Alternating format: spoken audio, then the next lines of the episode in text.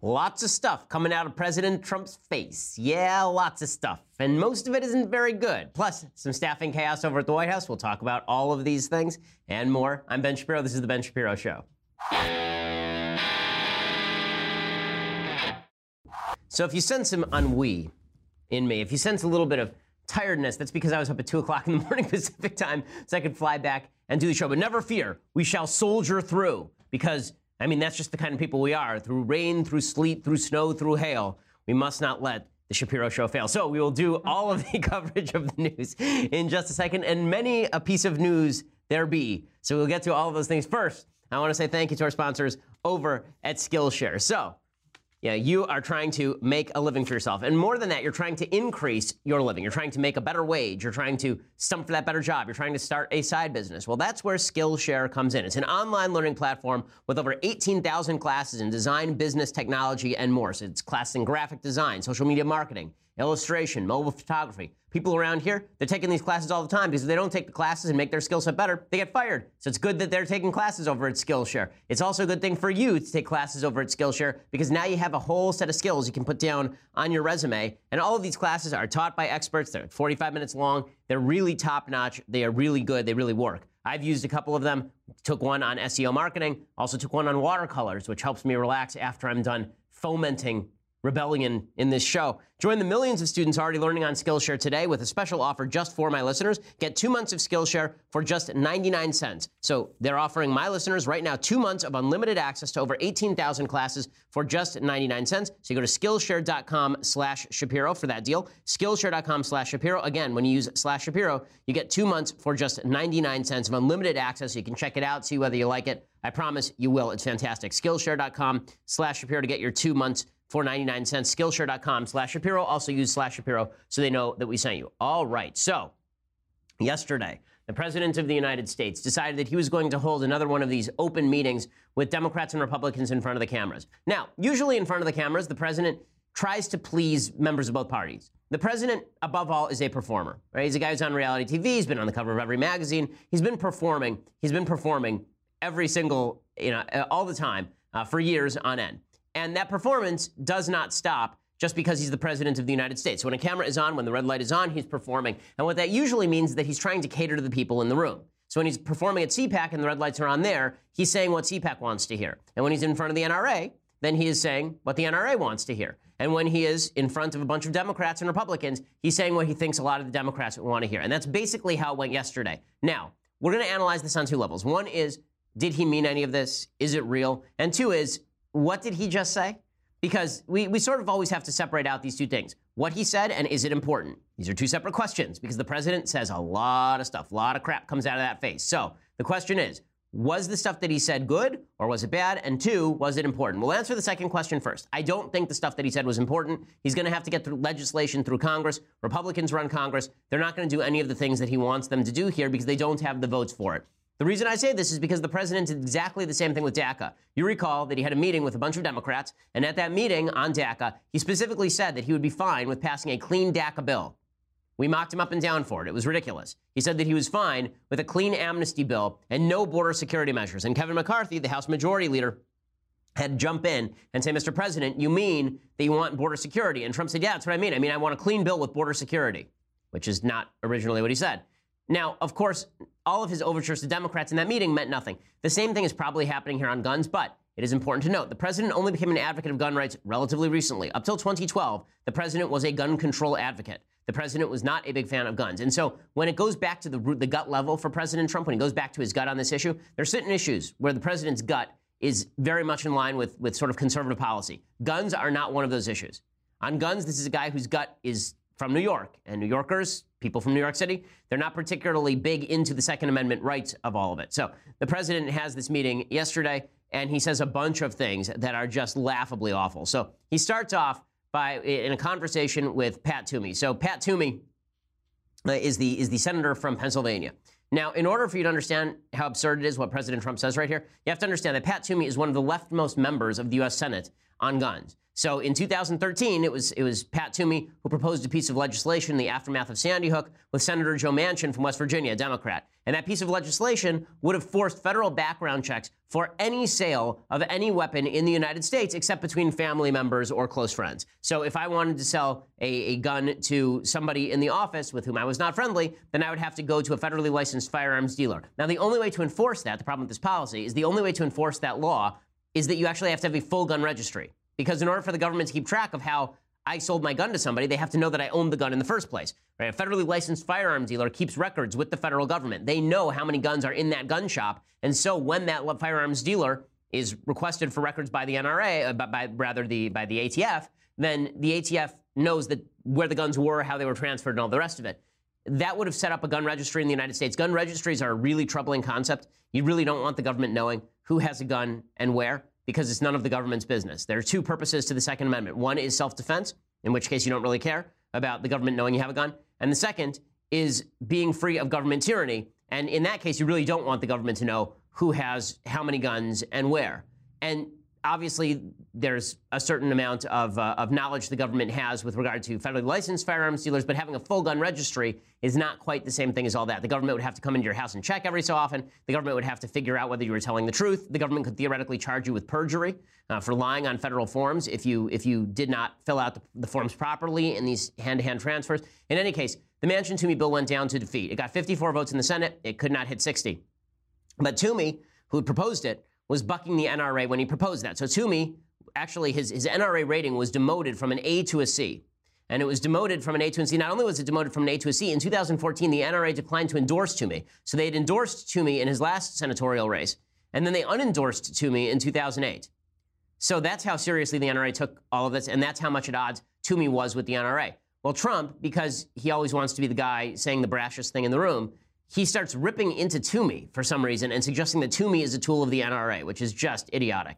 It doesn't make sense that I have to wait till I'm 21 to get a handgun, but I can get this weapon at 18. I don't know. So I was just curious as to what you did in your bill.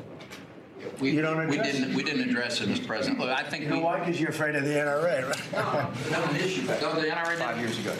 Yeah, it's, it's, a big issue right now. A lot of people look at look at all the staffers. Even Manchin is going. He's not afraid of the NRA. He and I partnered on the legislation. What the hell are you talking about? But Trump is accusing Toomey of being afraid of the NRA, which is just great press for the NRA, considering the entire Democratic Party and the media have been claiming that the real reason Republicans are pro-gun is because they're afraid of the NRA. So well done, Mr. President, for doubling down on that idiotic message. Then the president went even further, and that's the clip we're about to show you, where where Dianne Feinstein jumps for joy. Amy Klobuchar, who's the senator from Minnesota, she suggests that they add an assault weapons ban to Manchin Toomey. So not only would there be a full gun registry, now you would not be able to buy an assault weapon, meaning any rifle in the United States that has a couple of features added to it, like a pistol grip uh, and um, and uh, a certain type of barrel, for example, uh, if you ha- or a sight. If you added those things, if the gun looks scary, it's an assault weapon. Uh, Republicans have opposed this forever. Amy Klobuchar says, "Why don't we do it?" And Trump immediately says, "Yeah, let's wrap that up into an even bigger gun control package." And watch Dianne Feinstein's reaction. Dianne Feinstein is 84 years old, but suddenly she's a little girl again. Dianne Feinstein, she's been my senator virtually my entire life. She's been senator here since I was 10 years old, Dianne Feinstein, or nine years old. I have never seen Dianne Feinstein smile, ever, not once on tape. Like it's, it's there's there's this myth that once Dianne Feinstein smiled and a rainbow came out. Like she she's not a big laugher and a big smiler. Okay, watch as she turns into a small child clapping for glee, like my kids when I give them chocolate when Trump says this about assault weapons. It's really amazing. Just doing something on this background check uh, issue and using that as a base, and then I would like to add some of these other things we've talked about, I think would make a major difference. So if you could add that to this bill, that would be great, Dianne. If you could add what you have also, and I think you can, into the bill. Yeah. So Joe, are you ready? Can you do that? Joe, can you do that, Pat? Can you Look add My goodness. some of the things? You're not going to agree with. Yeah, if you help. Well, no, I'll help, but can you add what Amy and what Dianne have? Can we add them in? And I know you can add what John Yeah, I have another. Okay, and look at the Republicans. They're all like, what is going on now? Like Cornyn, who's sitting right next to Trump, you can see he's putting his hand to his mouth like, this can't be happening. This isn't real. Like, Trump really doesn't know what he's saying here. And Dianne Feinstein knows exactly what Trump's saying. Again, she's 84 years old, and suddenly she's my four year old daughter. She's so gleeful. If you are saying things about guns that are making Dianne Feinstein gleeful, let me suggest that you have undermined the Second Amendment and that you are not standing with conservative ideas on the Second Amendment. Okay, then it gets even worse. So he turns to Cornyn, who's sitting right next to him, and he says, You know what we should do? We should actually do a comprehensive gun reform, like a big, big bill, like a big historic bill. And you can see Cornyn going, What the hell is going on? Like, Was he dropped on his head this morning? Did he did he wake up on the wrong side of the bed? Was it invasion of the body snatchers? Like what in the world? Look look at John Cornyn's face here. And John Fix NICS has some really good things in it, but it would be nice if we could add everything onto it. And maybe you change the title, all right? The U.S. background check bill or whatever. But your bill is really good and really important, having to do with a certain aspect. But maybe we could make it much more comprehensive and have one bill instead of 15 different bills that nobody knows what's happening. If we can get 60 votes for it, Mr. I President, think I'm you all can. for it. Honestly, I think, uh, look, I really. So that- that's where Cornyn steps in. He goes, Cornyn steps in. He goes, um, Mr. President, you're acting like a child. Um, we need 60 votes, and we're not going to get it. So the, the, the president, of course, just completely overlooks this. It was just ridiculous, ridiculous on every possible level. And uh, and it gets even more ridiculous. Okay, so this is the thing that is most ridiculous and had people really up in arms as they should be. So the president is talking about. So Vi- Vice President Pence starts talking about a proposal that was first made by David French, a proposal that I back for gun violence restraining orders. Gun violence restraining orders are a process that we have here in California where close family and friends can apply to a court to have your gun rights temporarily suspended if they show, past a certain burden of proof, that there is evidence that you are a danger to yourself or others. And then there is a hearing. Right, so there's due process. So the due process can go in a couple ways. You could have the hearing before the guns are removed, or you could have a preliminary hearing in which all of the evidence is shown, and then the guns are temporarily removed because we don't want people sitting around there with guns, and then the guns are, and then the guy realizes that the cops are going to come take away his guns. He goes shoots up the school. Okay, so you can have due process in the sense that you have the right to confront the accuser, but it's done on really spontaneous, quick basis. Uh, or you could have like a full, drawn-out hearing. But both of those are due process. So Mike Pence explains the proposal, and Trump proceeds to pile drive the proposal. Trump proceeds to take Pence's proposal, the gun violence restraining order proposal, the David French proposal, and he proceeds to say something so wildly unconstitutional and so wildly unconservative that it boggles the mind. I mean, if, if Barack Obama had uttered these words, we would all be up in arms. The reason that it's different if Obama had sent them and than Trump saying them, honestly, is that Obama knew what he was talking about on these issues, and Trump clearly doesn't. Anyway, here's here's Mike Pence saying something smart, and then Donald Trump following up with something so egregiously stupid that minds of small children were blown all over the country. Because a lot of times, by the time you go to court, it takes so long to go to court to get the due process procedures. Uh, I like taking the guns early, like in this crazy man's case that just took place in Florida. He had a lot of firearms, they saw everything. To go to court would have taken a long time. So you could do exactly what you're saying, but take the guns first, go through due process second. Okay, that's not what due process is. The reason this is a problem is not because anybody wants mentally ill, violent people to have guns. Nobody wants that.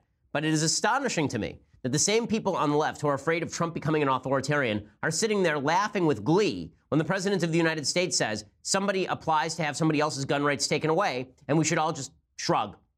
I mean, honestly, that's what the President of the United States says right there. The President of the United States just said that you should be able to go into the police, should be able to go into your house. I should be able to go to the cops and say to them, my next door neighbor's crazy, and not show any evidence, right? There's no due process. I just call up and I say, tip, next door neighbor's crazy. And the, gu- and the cops go and take that guy's guns and maybe arrest him, right? And then later comes the due process. We fought an entire revolution to prohibit this sort of thing. We fought an entire revolution so that there would be a right to habeas corpus so you know why you're being arrested and your rights are being violated. We, we fought an entire revolution so there are no ex post facto laws, laws that were specifically designed after the fact in order to get certain people. None of this is part of the constitutional order. But the president, who is a Republican, was sitting there saying this stuff with a straight face. Now, this brings us to our to our. it- I'll get to the last question as to whether any of this is important in a second. He didn't even stop there.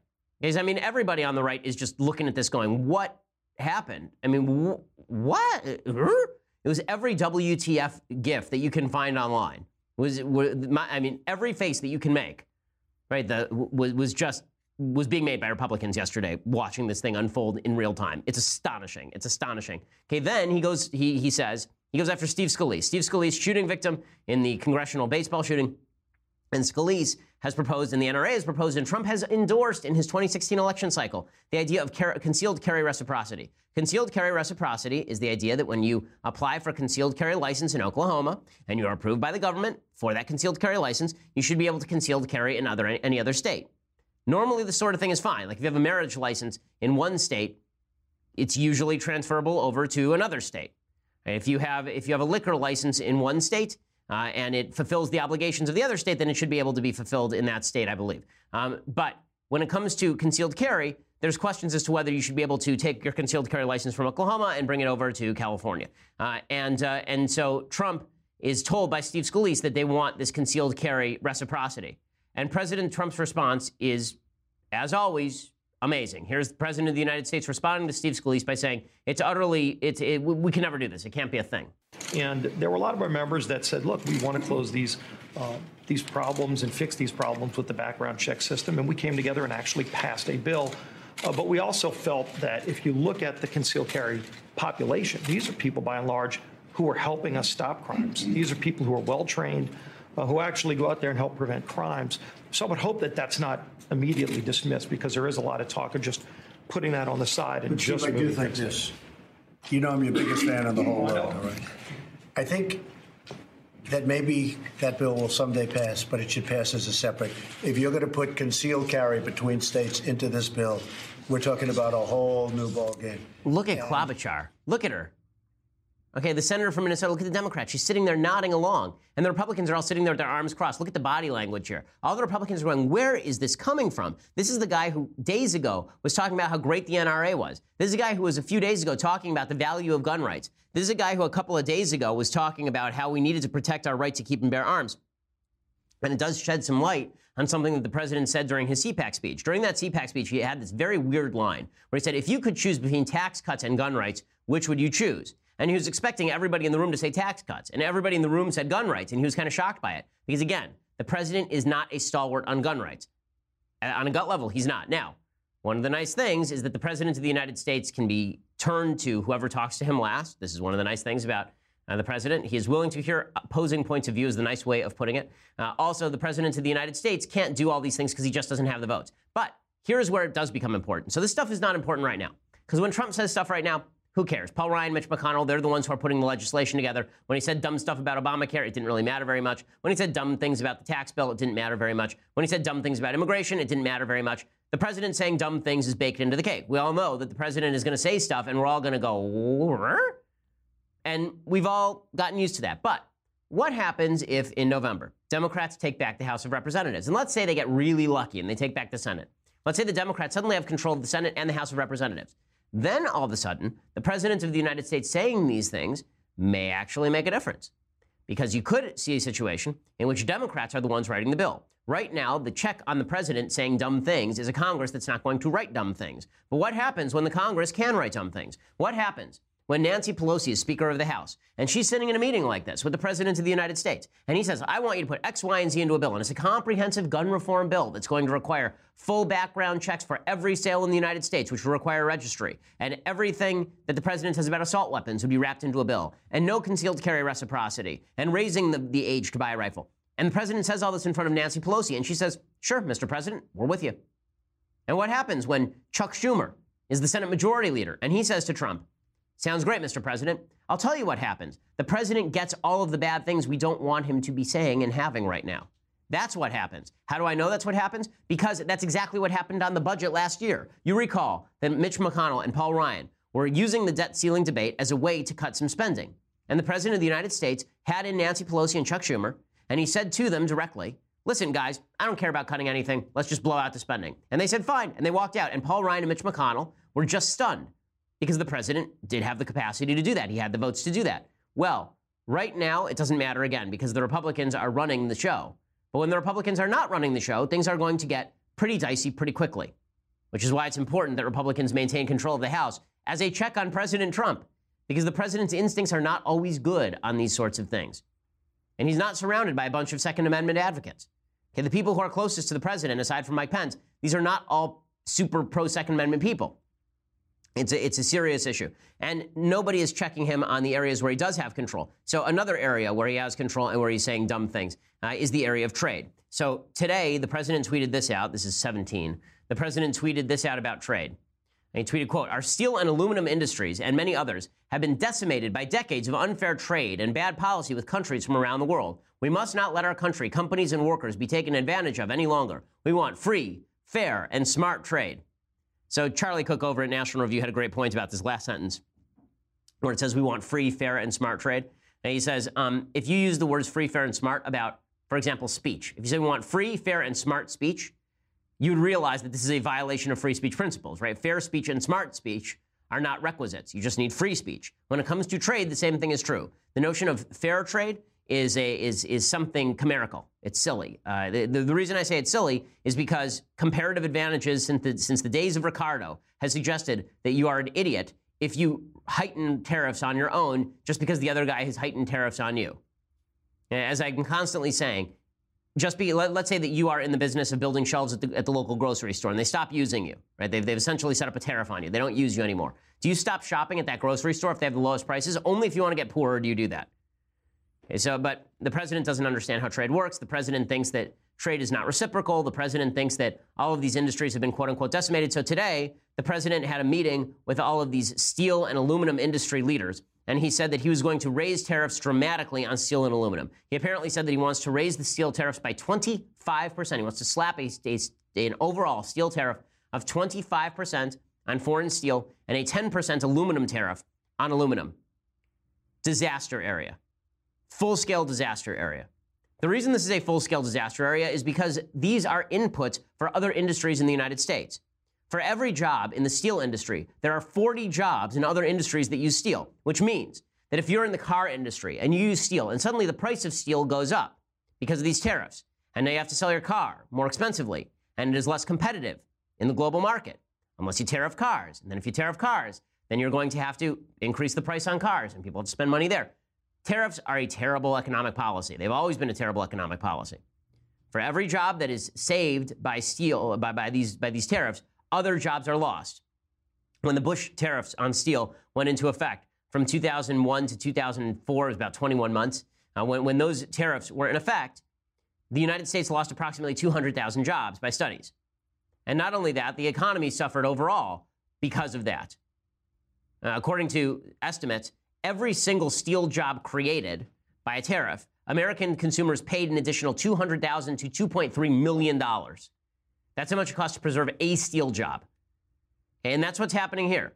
Remember, there are industries in the United States, like the beer industry uses aluminum to make its cans. Anheuser-Busch came out today. They said this is idiotic. You just raised the price of beer on everybody who wants to buy Anheuser-Busch beer. You want to buy a Miller Lite? Well, now you are going to be paying a higher price for that watered down beer. And this is not good policy. It's also, it's just ignorant. I mean, when he says that the steel and aluminum industries in the United States are, are have been decimated by decades of unfair trade, it's not true. It's just not factually true. In 2016, the steel industry actually did really well thanks to dramatically increased car sales. Nucor is the nation's leading steel manufacturer. They did $16 billion in sales that year. Last year, its net earnings increased 65% over 2016. The average salary at that company, by the way, is $80,000. Most job loss at Nucor has happened thanks to technological advances, not thanks to foreign trade. Right now, 70% of all steel sold in the United States is American steel. As for the argument that we need steel tariffs in order to protect the capacity of our military to have steel to use for its weaponry, that's like 3% of all the steel production in the United States would have to be used for a full scale military mobilization in the United States. It's just not true either. By the way, it's not just Nucor, which their stock price in 2000 was 12 bucks. Today it's $65. So obviously they're not doing that badly. U.S. Steel boomed in 2017. In Q4 of 2016, net earnings were $47 million, but by Q4 of 2017, net earnings were $136 million. They had a massive boom last year. Steel Dynamics showed an operating income of $1.1 billion last year. As for America's production of raw steel, we're producing about the same amount of raw steel that we were producing in, in 1980. It's been pretty consistent for the last three and a half decades almost four decades. Cato Institute trade lawyer Scott Lincicome points out again that U.S. steel production rose 5% last year. There are already 160 duties on steel imports. And if you think this is just a way to screw China because China is dumping its cheap steel on us, nonsense. China ranks 11th in steel importation into the United States. Okay, how about, and again, the, the most important thing here is the number of jobs that this is going to cost in another industry. The CFO of Anheuser-Busch said this, quote, about 2 million jobs depend on America's beer industry. We urge the Department of Commerce and U.S. President Trump to consider the impact of trade restriction tariffs. Okay, but he's not going to reconsider it because this is something that he has power over. And right now, he's feeling particularly threatened, the President of the United States. Right now, President Trump is feeling very isolated. And that means that he is bringing in his, his toys. Right? He's bringing his, his comfort food and his teddy bears. Uh, and his teddy bears on issues like this, there's a guy named Peter Navarro who wrote a book on trade that makes no sense and is and is supremely foolish. Uh, and he is Trump's guru on trade because Trump has always felt that America is getting screwed because Trump's vision of what American industry is is guys who are working a blue collar job in downtown Manhattan building a building with steel. He's got a very 1955 version of what American industry looks like. That's not what American industry looks like right now. The job loss in the steel industry has been brought about by technological change. And of course, the vast majority of jobs in this country are no longer in manufacturing, they're in the service industry. And when the president says that I'm supposed to pay more for a car to preserve that steel job, what he's really doing is penalizing me for being in an industry that's more efficient than the steel industry has been on a global level. We, by the way, are still the number two producers of all steel on planet Earth. But th- again, this is bad economics from the president. The president is just saying things, except this time he's actually going to do it. So next week he's supposed to impose these tariffs, and the market is reacting just exactly how you would think it is reacting, right? This is going to be a big trade war because not only is it going to have a, not only is it going to have a significant impact on the steel industry and, and industries that are fed by steel in the United States, it's going to have impact on other industries because other countries are going to raise their tariffs on us in retaliation. They shouldn't, but they will in an attempt to back us down. They're going to now raise their own tariffs. So today, as of this point, the stock market has been dropping pretty precipitously. It has tumbled 600 points over the tariff talks. So it finally stabilized after a really bad month. February was a crappy month for the stock market. Today, the, DG, the uh, Dow Jones Industrial Average is down 490 points to this point. It's taken a big dip. That's after it took a bunch of huge dips last month. So, well done, President Trump. With one, just by you announcing these tariffs, you sunk the stock market 500 points. It won't end there, by the way. There's still a lot of doubt as to whether this actually gets imposed because, again, Trump says so many things. But it is not true that, uh, yeah, the, the, the president of the United States saying these things does have an impact if he ends up imposing them. So this is why I say on gun policy, I think people cutting, are cutting him a lot of slack because they don't think it's actually going to happen. But when it comes to trade policy, the president does have the unilateral authority to raise tariffs this way. Uh, and this could be a, a full-scale disaster for the economy. It could be a real disaster for a number of industries, especially if he decides that he is going to go to trade war with every country that slaps tariffs on us, because you could see this escalating. You could see Trump saying, we're going to put the steel tariff, the aluminum tariff, and then you could see France saying to us, well, if you're going to do that to us, we're going to put tariffs on not just steel and aluminum, we're going to put tariffs on all your other goods too. And then Trump says, well, screw you, I'll put tariffs on our goods. We're stronger than you. This zero sum version of economics is, is just ignorance. It doesn't make any sense at all. And it's very frustrating to watch a Republican president do it because it's very dumb. Now, again, one of the reasons I think this is happening is because the president obviously feels isolated. The president feels like a lot of his, uh, a lot of his favorite people have been marginalized in the last couple of weeks. So over the last week, uh, the Josh Raffel, who is the uh, comms director for Jared Kushner, has been marginalized. Kushner himself has been marginalized a little bit, as I said, by the by the revocation of his interim top secret security status. Uh, there's a story today in the New York Times that's very damaging to Kushner about his family business receiving loans after he held meetings with business people. So, according to the New York Times, early last year, a private equity billionaire started paying regular visits to the White House. Joshua Harris a founder of Apollo Global Management, was advising Trump administration officials on infrastructure policy. During that period, he met on multiple occasions with Jared Kushner, President Trump's son in law and senior advisors. Among other things, the two men discussed a possible White House job for Harris. The job never materialized, but in November, Apollo lent $184 million to Kushner's family real estate firm, Kushner Companies. The loan was to refinance the mortgage on a Chicago skyscraper. This is one of their bigger deals. It's triple the average size of their property loan.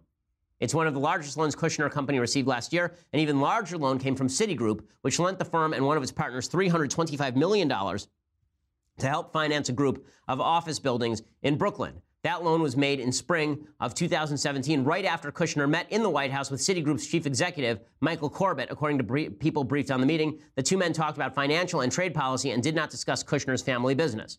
This is one of the problems with having people in the White House who are deeply connected to their businesses still. And it's one of the reasons why his interim security clearance has not been granted at this point, is because of these business connections. I mean, this is not good. This is not good. If, if this were happening under Hillary, it would not be good. It's happening under Trump, and it's not good. It doesn't matter whether you like the people who are talking about personally. It doesn't matter if you like the policies they're espousing. The, the media obviously have an agenda, which is to knock Kushner off the hill. And Right now, they want to see chaos inside the Trump administration, but so they're holding this. But that's not something that Kushner should have been doing. If, if, if Trump wanted him to have meetings uh, with Citigroup and financial leaders, then Kushner should have basically become disassociated in, in entirety uh, from all of the Kushner companies. Uh, that apparently has not happened. So Kushner has been marginalized, and now Hope Hicks is gone. So Hope Hicks was his comfort blanket. Hope Hicks uh, who started off as a runway model, who joined Trump in 2016. She was part of Ivanka's team.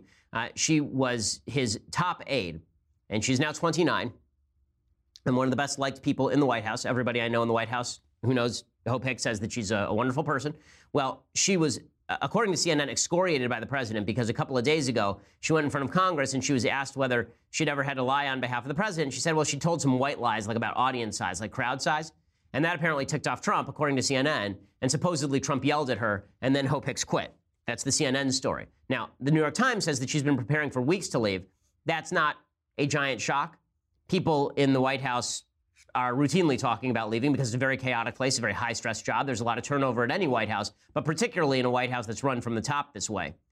So Hope Hicks leaving uh, has some impact on the administration. I'll explain what impact it has and what it means for Trump in just a second, but you're going to have to go over to Daily Wire and subscribe for the rest of it. So for $9.99 a month, you can get your subscription to the Daily Wire. That means you get the rest of this show live, the Andrew Klavan show live, the Michael Knowles show live. You get to be part of my mailbag, which is happening tomorrow. So now's a great day to subscribe so you can ask all the questions that your little heart desires and make your life that much better.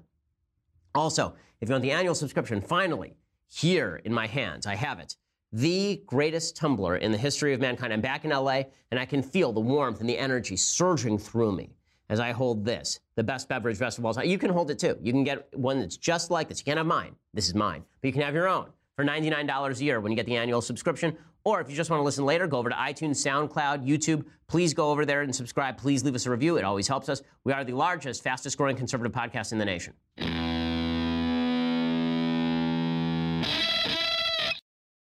So, as I say, Hope Hicks has sort of been pushed to the side. Uh, Jared, right now, uh, is being pushed to the side, apparently, according to reports by General John Kelly, uh, the chief of staff, which means that Kelly is the guy who's sort of bringing people into the center of the room. And that means that Trump is more likely to reach out to other people that he wants to talk to. If he feels like Kelly is shutting him off from Jared Kushner and that Hope Hicks is going to leave, then he's going to start reaching out to other people he's comfortable with. Well, one of the people he likes a lot, apparently, is Peter Navarro. Peter Navarro, this trade guy. And it's not a coincidence that while all this chaos is taking place, Peter Navarro is suddenly making appearances in the Oval Office and Trump is hanging out with him. You know, people that Trump feels personally comfortable with are the people he's going to want to talk to. And unfortunately, a lot of those people have pretty bad ideas because personal comfort should not be the gauge of whether somebody's policy is good. But the president doesn't know a lot about policy, and he's very susceptible to being told things by people that he likes.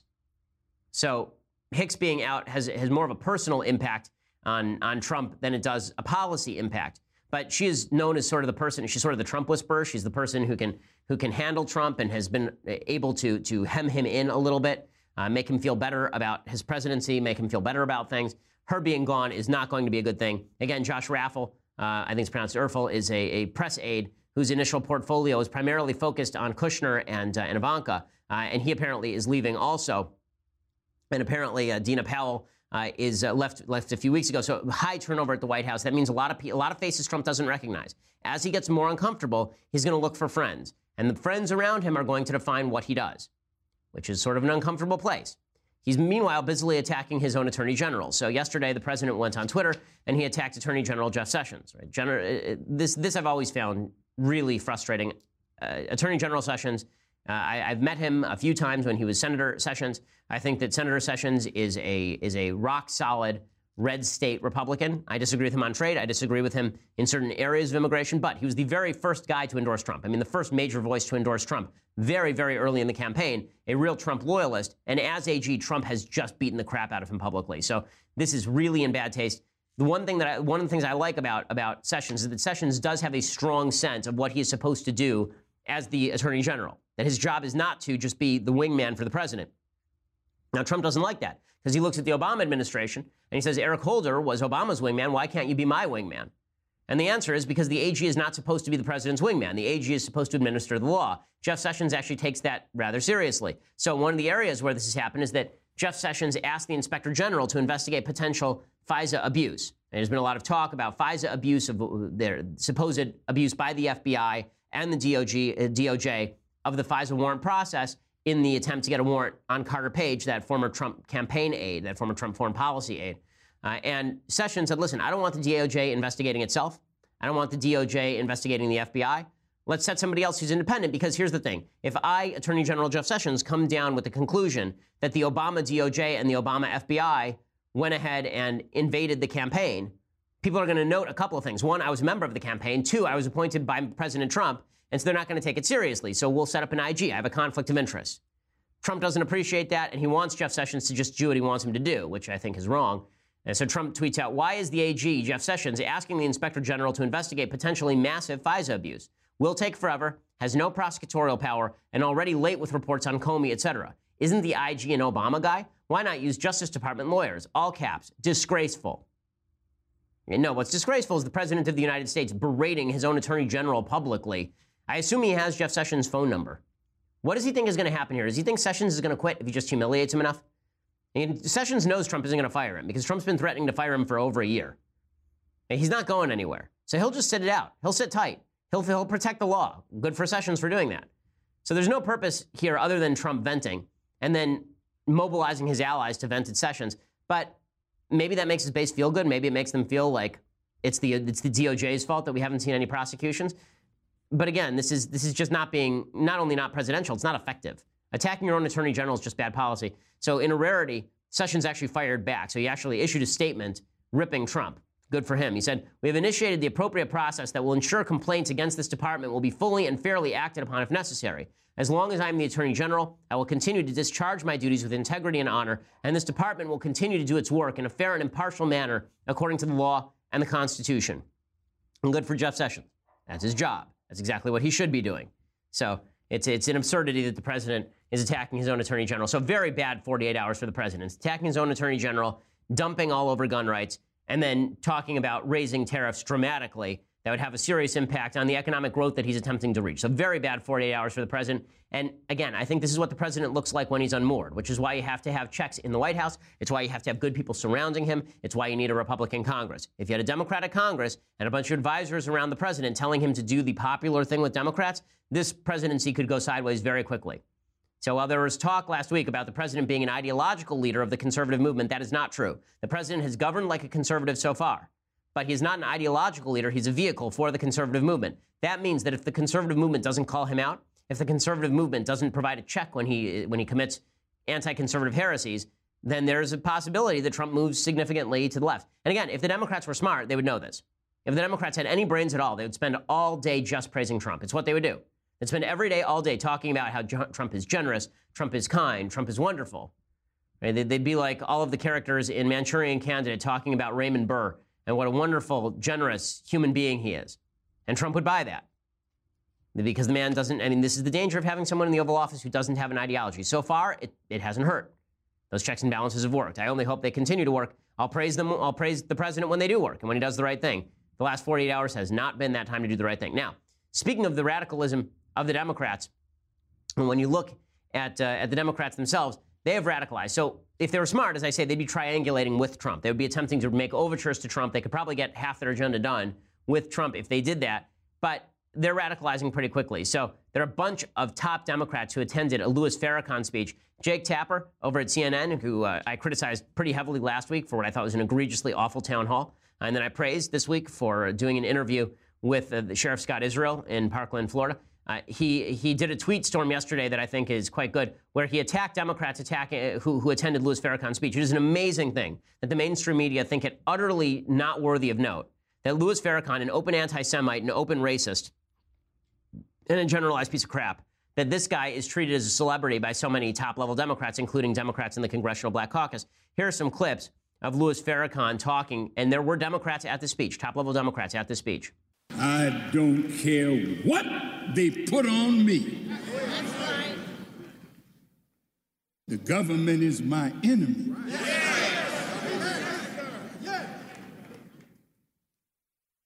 The powerful Jews are my enemy. Okay, top level Democrats have praised Louis Farrakhan. They've taken pictures of Louis Farrakhan. Barack Obama took pictures of Louis Farrakhan. There were two co sponsors of the Women's March who were present at this speech, at this one right here. Okay, and Democrats apparently had nothing to say about that. They will be at the Women's March again. The radicalism of the Democrats, there's a lot of talk about the alt right in the last election cycle. I think it was fully merited. I was one of the people doing the talking. The Democrats are equally radical when it comes to Louis Farrakhan. They have a blind spot for anti Semitism so long as that anti Semitism is coming from parts of the community that are not white. Um, so here is Louis Farrakhan doing more of this. Just really disgusting stuff. White folks are going down. And Satan is going down. And Farrakhan, by God's grace, has pulled the cover off of that satanic Jew. And I'm here to say your time is up. Your world is through. I mean, the man's a pig. I mean, he's just he's one of the worst people on planet Earth. Okay, this is the guy who who Keith Ellison, who could have been the head of the DNC, he was endorsed by Chuck Schumer to be the head of the DNC. He was a member of the Nation of Islam. He defended Louis Farrakhan for years. The Congressional Black Caucus has defended Louis Farrakhan. Okay, the Democrats are so radical that it's unlikely they would have the brains to actually triangulate with Trump. But their radicalism is also, uh, they're allowed to get away with it. You know, there was a poll yesterday that showed 57% of Americans supposedly think Trump is a racist. It's like 20% of Republicans and 80 plus percent of Democrats. Okay, how many, how many people think that Louis Farrakhan is a racist and therefore the people who associate with him are racist? The reason that people think that Trump is a racist is because of the associations with the alt right during the last campaign and some of the comments that he's made. Well, if you're going to hold a standard, that standard has to be held on both sides. I don't see a lot of people in the media doing it. Good on Jake Tapper for doing it. Okay, time for a quick thing I like and then a couple of things that I hate. So, thing I like today, I'm in the middle of a book by Mikhail Bulgarov. Uh, Bulgakov, rather. Uh, Mikhail Bulgakov was, uh, was a guy who lived in the Soviet Union. He died, I believe, in 1941. Uh, but he'd written a book in secret uh, that was essentially a parody of Stalin's Russia. Uh, it was recommended to me actually by Jordan Peterson, and it's quite an interesting book. I'm about halfway through it, um, but it is it is a funny book. It, basically, the concept is that you are in Stalin's Russia, and suddenly Satan shows up and starts having conversations with all the people there. And simultaneously, there's a there's a, a tell a retelling of the story of Jesus, not along biblical lines, but with parallels to what's going on in the Soviet Union. Uh, it's an interesting book. It's a well written book. It's a funny book. As I say, I'm about halfway through it. Uh, I look forward to giving you my full analysis of it when I finish the book. But uh, Jordan has good taste in literature. Uh, so uh, whatever Jordan recommends on literature, I'm, I'm always apt to read. Okay, time for a couple of things that I hate. All right, so let's begin with a flashback. So in, in the 2012 election cycle, you will remember that the, that the president of the United States at that point said that uh, the 1980s had called and wanted their foreign policy back because Mitt Romney said Russia was a geopolitical threat. In the 1980s are now calling to ask for their foreign policy back. Okay, and, uh, and then Vladimir Putin today, today announced that he had developed invincible nuclear weapons that can hit anywhere in the world and cannot be stopped by missile defense systems. So while the, while the president of the United States, Obama, was sleeping on Russia, Russia not only interfered in our election, they also were building these weapons. Now, President Trump has been a lot harsher on Russia. He should be even harsher than that. Um, but again, Democrats don't have a lot of ground to stand on when they talk about the Russian threat and then talk about how terrible Trump is on Russia. Okay, other things that I hate. So Chuck Schumer, I talked about the radicalism of the Democrats on race. Chuck Schumer demonstrated it full scale yesterday. So he was talking on the floor of the Senate about a judicial nominee uh, that President Trump had put forward, and he issues just a blatantly racist statement, and everybody overlooks it because it's it's it's racism against white people. The nomination of Marvin Quattlebaum speaks to the overall lack of diversity in President Trump's selections for the federal judiciary. Mr. Quattlebaum replaces not one, but two scuttled Obama nominees who were African American. It's long past time that the judiciary starts looking a lot more like the America it represents. Having a diversity of views and experience on the federal bench is necessary for the equal administration of justice. I'll be voting no on the Quattlebaum nomination. Okay, this is uh, quite disgusting. What he is what he is saying, of course, is that if you are white, you shouldn't have a judicial job. If you are black, then you should have a judicial job. He is judging people specifically based on the color of their skin, and then suggesting, just as Justice Sotomayor once did, that if you are a wise Latina woman, you have a different perspective on the law. Okay, the whole point of law is that it's supposed to be a rule of law, not of men or women. You're not supposed to use your personal experience to decide cases. You're not supposed to use your race to decide cases. You're supposed to use the words of the law to decide cases. Unfortunately, Democrats don't care about that any longer. They've moved into this intersectional quagmire from which they're having difficulty escaping. If they want Trump to win re-election, they should keep going with exactly this kind of stuff. But if they also want the country to be ruined, they should continue to polarize us race from race and suggest that skin color should be the chief qualifier for being a federal judge. Just insane. Okay, we'll be back here tomorrow and we'll have mailbag for you. I'm Ben Shapiro. This is The Ben Shapiro Show.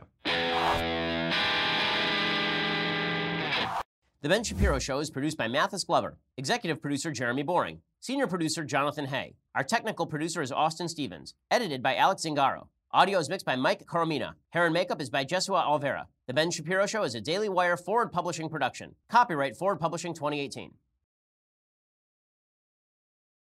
We'll get to more on this in just one second. First, Pure Talk believes in American values, and that free should mean, you know, like free. So when you switch to Pure Talk today, you'll get a free Samsung 5G smartphone. There's no four line requirement, no activation fee, just a free Samsung that's built to last with a rugged screen, quick charging battery, and top tier data security. Qualifying plans start at just 35 bucks a month for unlimited talk, text, 15 gigs of data, and a mobile hotspot. Pure Talk gives you phenomenal coverage on America's most dependable 5G network. It's the same coverage you know and love, but for half the price of the other guys. The average family saves almost $1,000 a year. So, I challenge you to choose a company that actually doesn't hate your guts and shares your values. Let Pure Talk's expert U.S. customer service team help you make the switch today. Go to puretalk.com slash Shapiro to claim your eligibility for your free brand new Samsung 5G smartphone and start saving on wireless today. Again, go to puretalk.com slash Shapiro to switch to my cell phone company. I've been using them for years. They're fantastic. You'll love them as well. Go to puretalk.com slash Shapiro and claim your eligibility on that free brand new Samsung 5G smartphone. Start saving.